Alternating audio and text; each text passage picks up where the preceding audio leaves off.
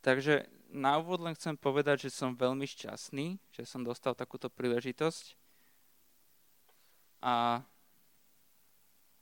som šťastný, že mi dal Boh nejaké slovo.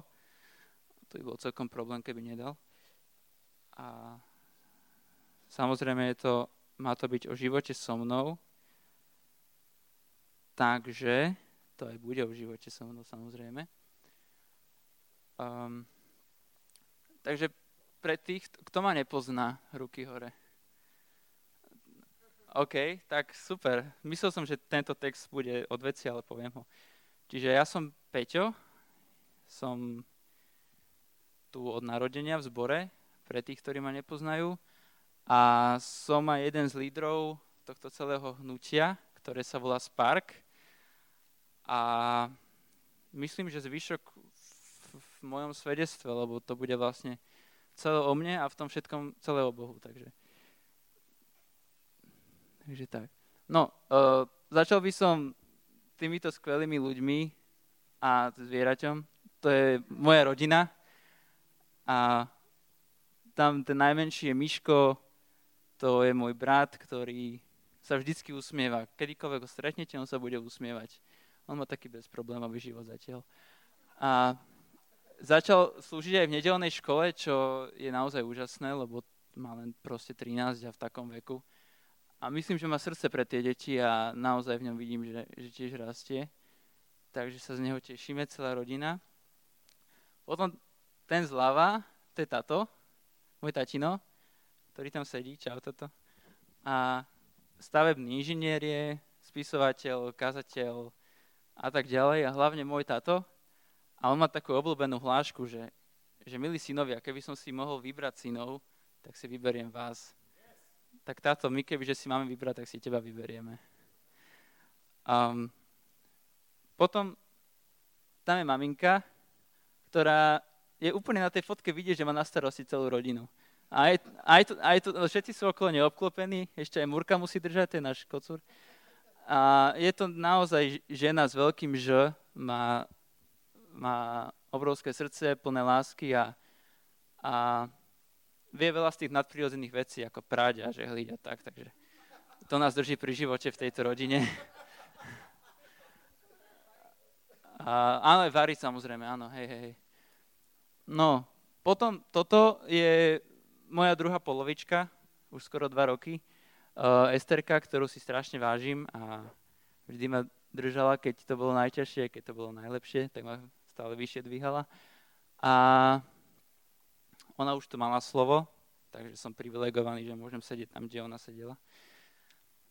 A zabudol som na seba, aj vlastne nezabudol. A môžeme ísť na to. Dnes budem hovoriť na tému objektív pastorovho syna. Ako vidíte, toto je fotka z jednej neskoršo letnej svadby, tam si s kamerkou bežím a ukradol som závoj neveste, tak som s tým behal po ceste a fotografka ma odfotila. A prečo objektív? Keďže sa to spája s tým, čo mám veľmi rád a zároveň druhý zmysel toho je to, že sa pozrieme na to, aký môže byť život pastorovho syna, pretože myslím si, že nie je to celkom bežné, že sa niekto narodí do pastorovskej rodiny.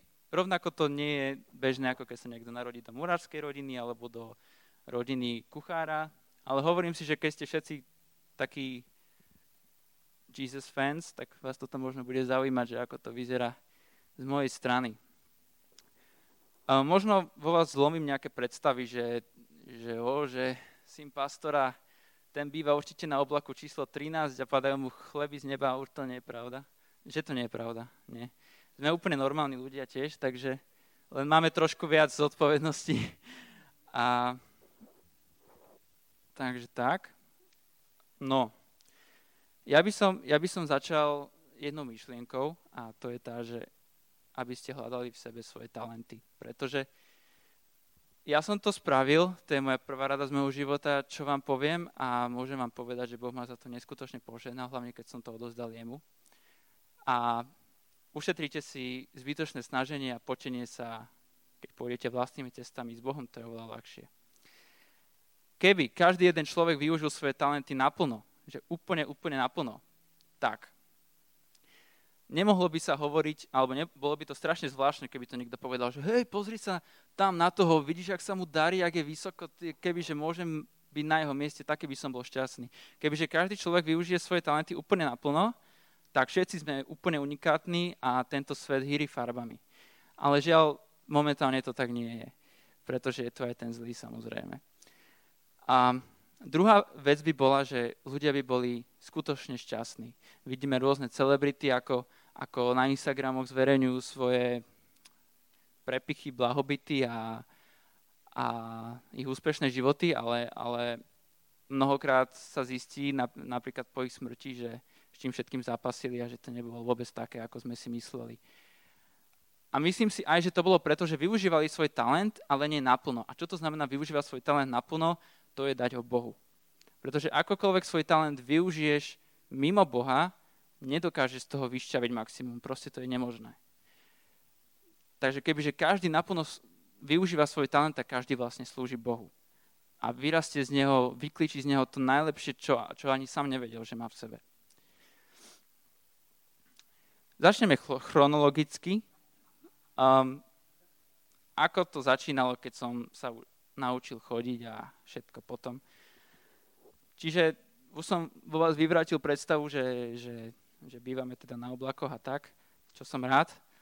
Um, na to, že som bol syn pastora, tak som zažíval tiež niekedy také bolestivé situácie a najčastejšie to boli také v detstve, že že ľudia do mňa hustili očakávania, ktoré vyplývajú len z toho, že si syn pastora.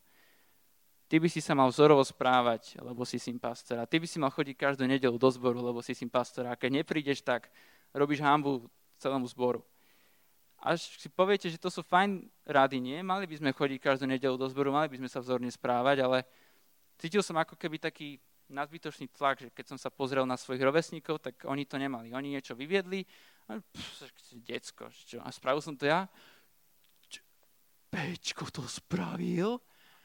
Okamžite zavedením, hej? A proste úplne som mal aj z toho veľa problémy doma potom, takže... Ale odpustil som všetkým. No. Čiže toto sa stávalo. A niekto by sa možno na tieto podmienky stiažoval a, a reptal by, ale ja som sa rozhodol, že ja to nespravím ja som sa rozhodol, že jak momentálnu situáciu odovzdám Bohu. A to je ten kľúč.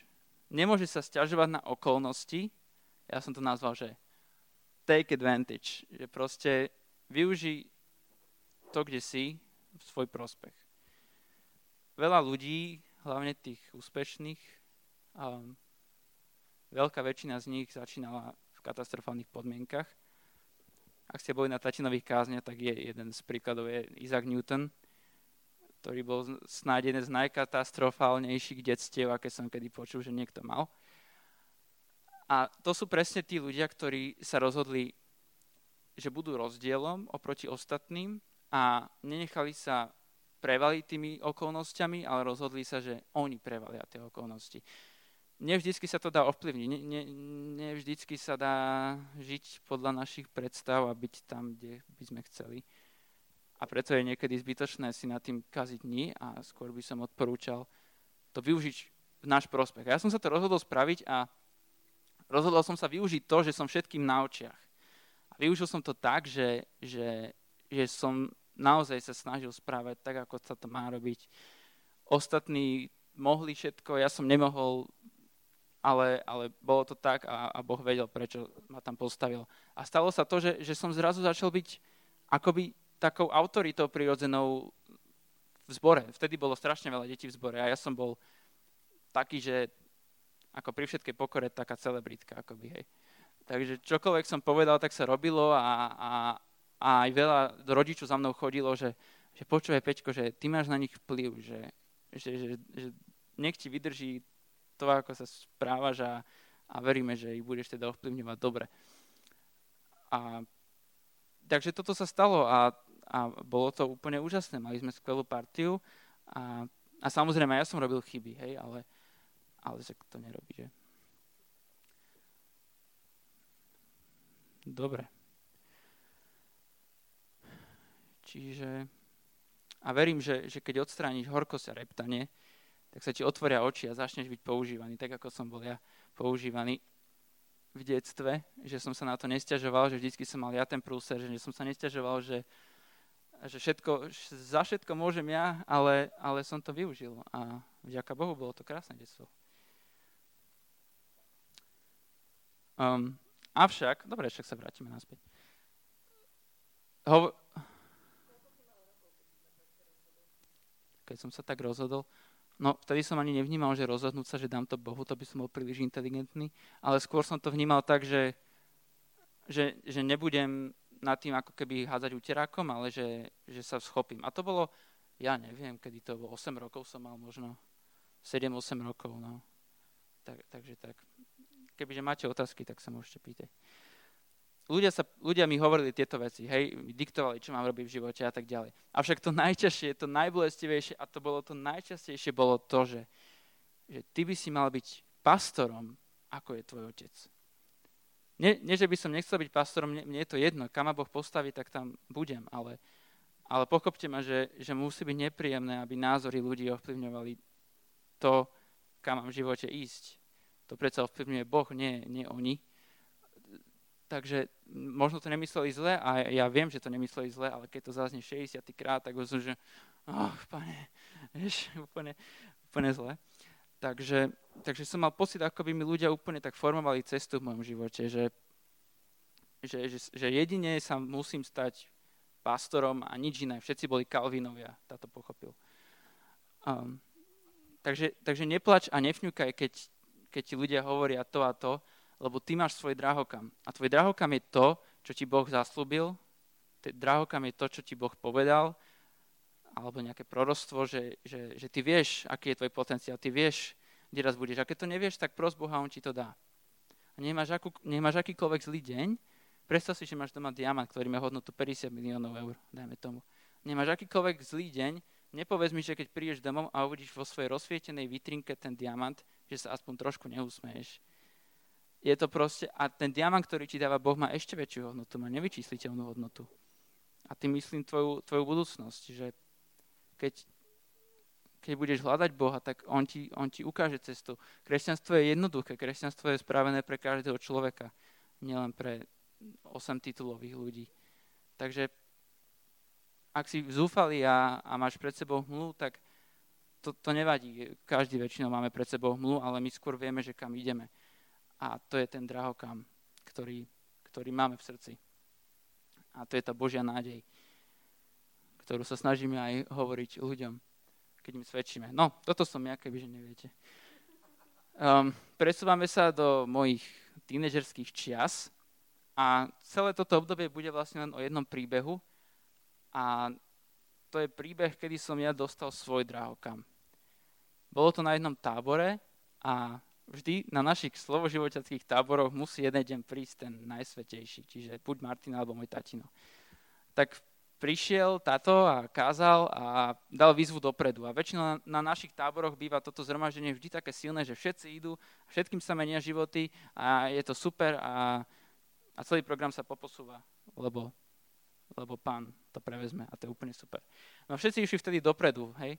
A ja, že no, všetci išli, tak pôjdem a ja nie.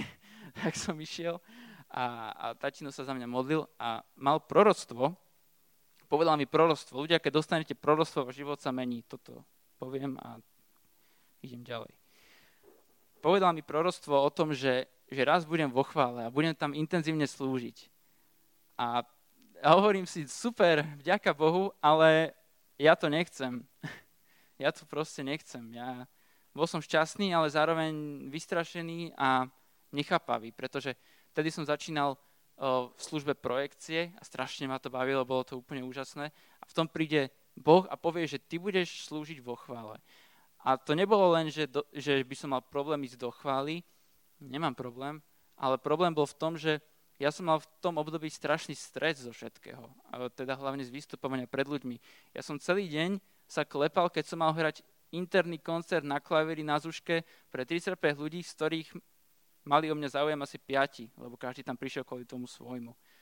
A tí piati boli vy traja, moja pani učiteľka a môj pán učiteľ, ktorý teda nie môj, ale pán učiteľ, ktorý bavil moju pani učiteľku vtedy.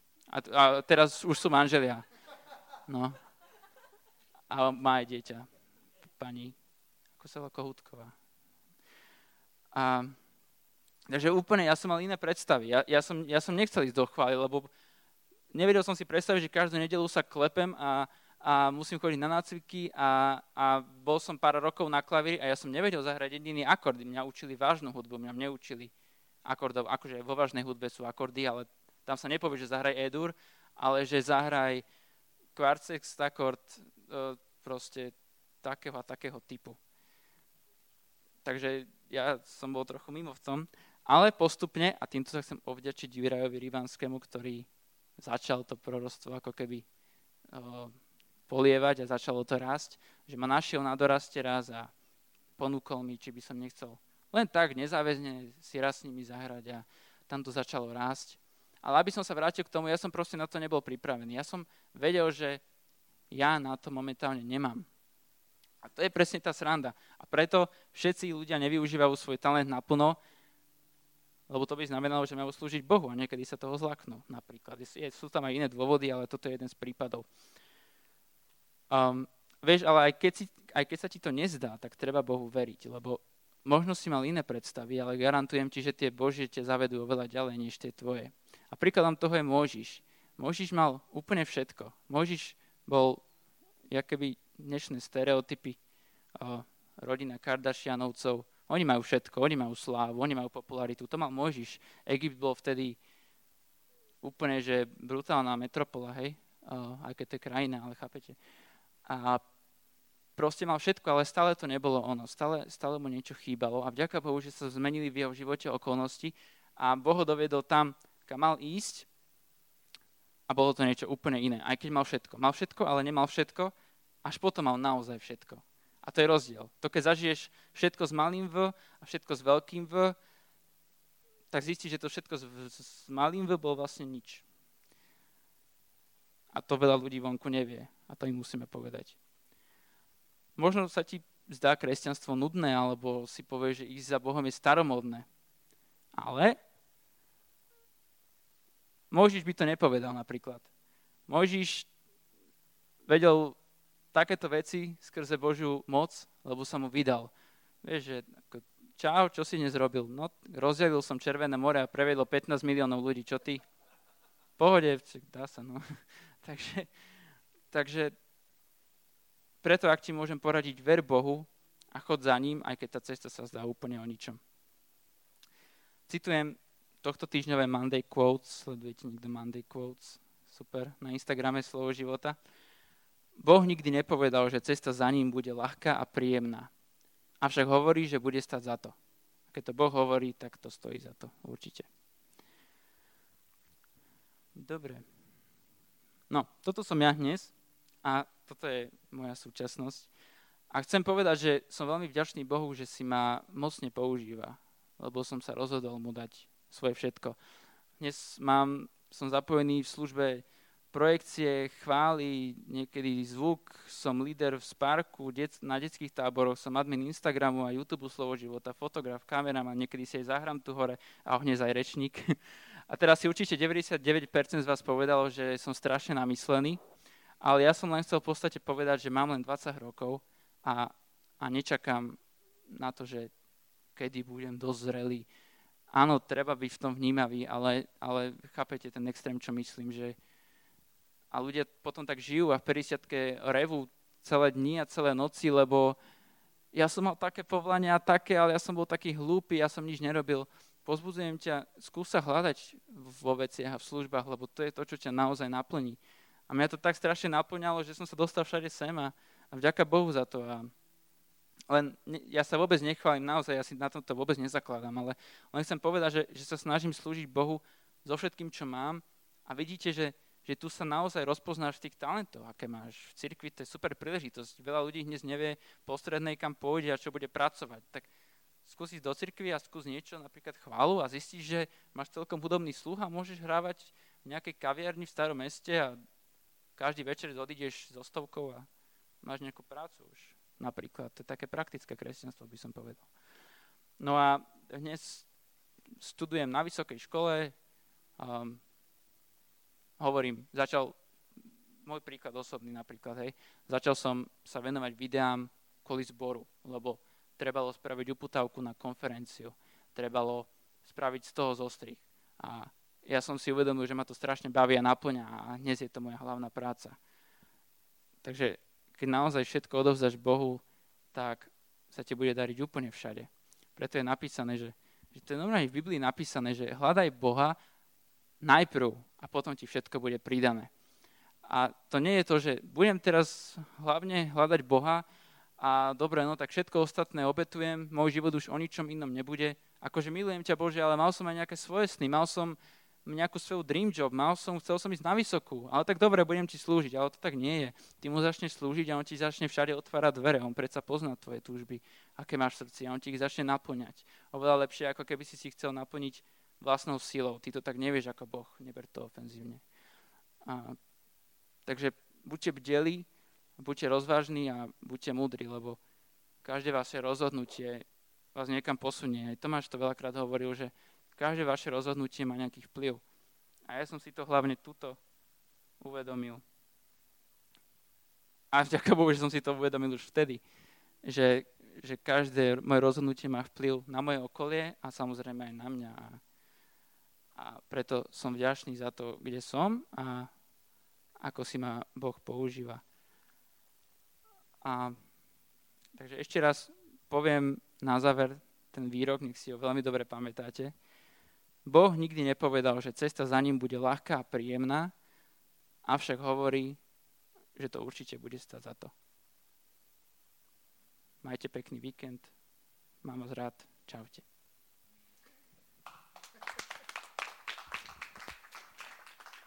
Wow.